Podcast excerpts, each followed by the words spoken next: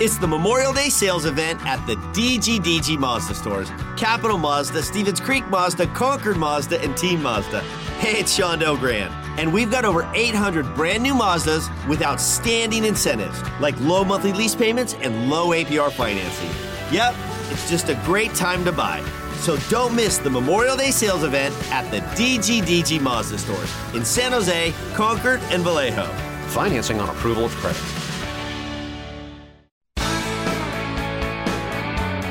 The San Jose Sharks Audio Network is proud to present Sharks Instant Replay.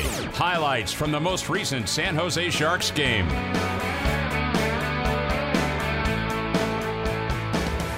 It's time for the Sharks instant replay of a very disappointing defeat at the hands of the Anaheim Ducks. Final score in the shootout the Ducks 5 and the Sharks 4 as Anaheim improves its record to 2 0 against Sharks hockey. San Jose with a third consecutive shootout defeat, and two of them coming to the Anaheim Ducks. Tonight, a sellout crowd on Los Tiburones night. 17,562 fans were in attendance, and they watched the game that was certainly entertaining, but with a sour taste in their mouths as they go home after the contest. It all started off really well though for San Jose.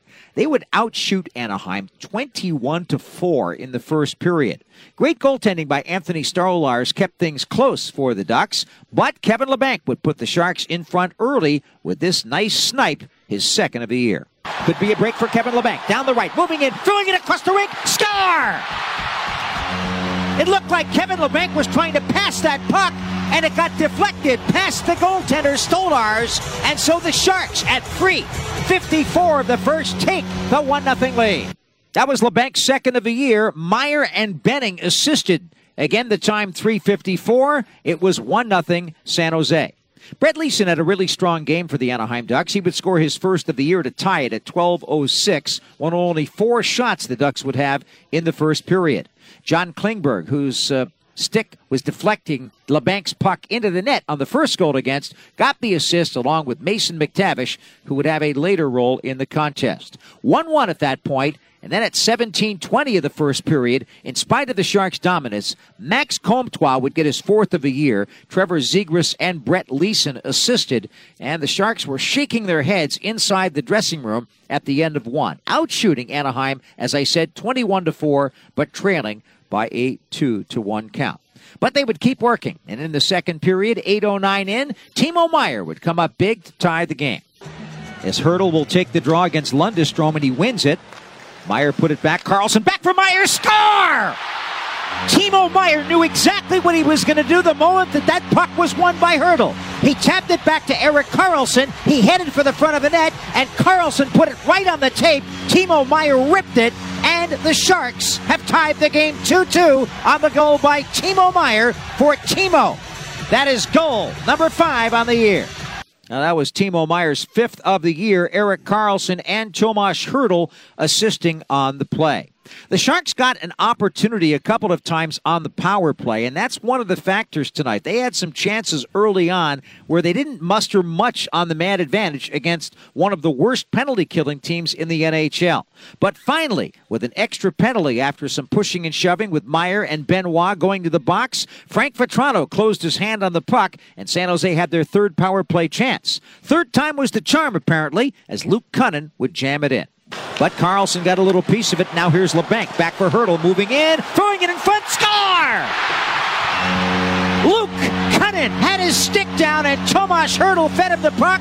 No chance for Stolarz. That's a power play goal with 3:25 left in the second, and the Sharks have the three to two lead. Timo Meier getting credit uh, for the first goal from Karlsson and Hertl. Erik Karlsson uh, getting his 19th point of the season, and that ties an all time Sharks record for uh, 14 games, 19 points. Only the fourth time in history that's happened, and uh, only once this time by defenseman. That Luke Kunin goal was assisted by Tomas Hertl and Kevin Labanc, and so it was 3 2 Sharks, and it looked like San Jose was finally in control of the game. Yeah, but that was the one that was a potential offside on the play. That was Barabanov who was going off the ice. Kunin jumps on And that's where the controversy happened. Is that right? That's correct. It was an unsuccessful offside challenge because Barabanov jumped up in the air just as the puck crossed the blue line and went into the zone. So I guess that means that if you're in the air, must mean you're onside. It so does mean that, Dan. It's there is something in the rule book uh, during the delayed offside. An attacking player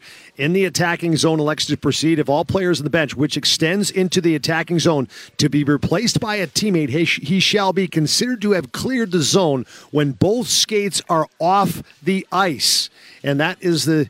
So kudos to Barabanov for jumping up in the air. Yes, for jumping up because he really, in theory, wasn't all the way. He was off the ice. Barely. His airs were his skates were in the air as he was jumping into the hole of where you step into the Sharks bench, which is inside the offensive zone. So. incredibly close play, and the Sharks catch the break. And so that was the Luke Kunin goal. San Jose, Kunin, his second goal of the season, both on the power play, by the way, and the Sharks had the lead at the end of two. So now we go to the third period. Anthony Stolarz made a big save, and that was good, but uh, the Sharks continued to press, and it looked like the Sharks were finally breaking through at 9.33 when Tomas Hertl made it a 4-2 Sharks lead the Sharks bench to do that. As here comes Meier now bulling his way into the zone. One hand pass to the slot. Shot. Hertl. Score. Tomas Hertl's lengthy goalless drought comes to an end in game number 14.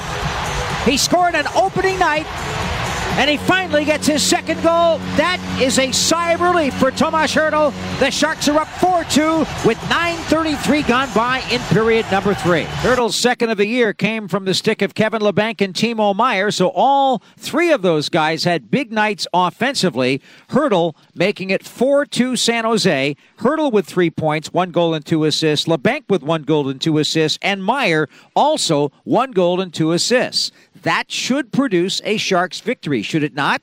Well, unfortunately, the old bugaboo of situational awareness came to play in the third with a penalty on Mason McTavish expiring, a little bit of a bobble of a puck, a turnover, and Dmitry Kulikov feeding it ahead to McTavish out of the penalty box. Breakaway, great deke, beats James Reimer at 15.56. And then with a minute 28 to play, Adam Henrique came in and tied the game. He has three goals this year, all three against the Sharks. Strome and Terry assisted, but it wasn't as simple as that, Brett, because James Reimer had a chance to clamp down on the puck. He couldn't do it, and so it kind of bounced around a little bit, and Henrique stayed with it. Yeah, I, I almost think that paddle down for a goaltender, somebody's trying to come out from behind the net and stuff it. I mean, it, for whatever reason, James lifted his stick somehow, some way, as he was putting the glove over the top of it. And that's when Strome just hit a little piece of it and it goes through him, and that's where Henrique just taps it in. So I, I, I know I know James would want that one back for sure. So we went to overtime. Shots were 5 4 and OT in favor of San Jose. Once again, listen to the totals of the shots for the game. The Sharks with 52 shots on goal and Anaheim 25, but it was tied 4 4 and we went to the shootout. And in the shootout, here's what happened. Trevor Zegras gave Anaheim a one goal to nothing lead. Then Kevin Labanc and Nick Bonino scored, and the Sharks had a two to one lead, and it came down once again to Mason McTavish. McTavish, who had gotten that big goal out of the penalty box, scored a huge one for Anaheim to keep the shootout alive. Then Erik Karlsson got stopped, Max Comtois got stopped, Timo Meier got stopped, and then it came down to the fifth opportunity for Anaheim, the bottom of the fifth inning. Adam Henrique was on the ice. Adam Henrique has all three of his goals this year against the Sharks, and here he comes in on the shootout. He, st- he shoots, he scores, and Anaheim wins in the shootout. Three goals to two. They win the game five to four, and the disappointment continues for Sharks hockey as they finish this homestand of six games at one, two, and three. Hard to digest all of that. San Jose's record drops back to 3 8 and 3. They have nine points. The Anaheim Ducks are 4 7 and 1. They also have nine points in the standings. And maybe this break for the next few days comes at a good time. Yeah, it's unfortunate that you have all this time off and you don't go out on a win. I think they, they played hard enough to get the W, but those little mistakes throughout the game, Dan, continue to cost them.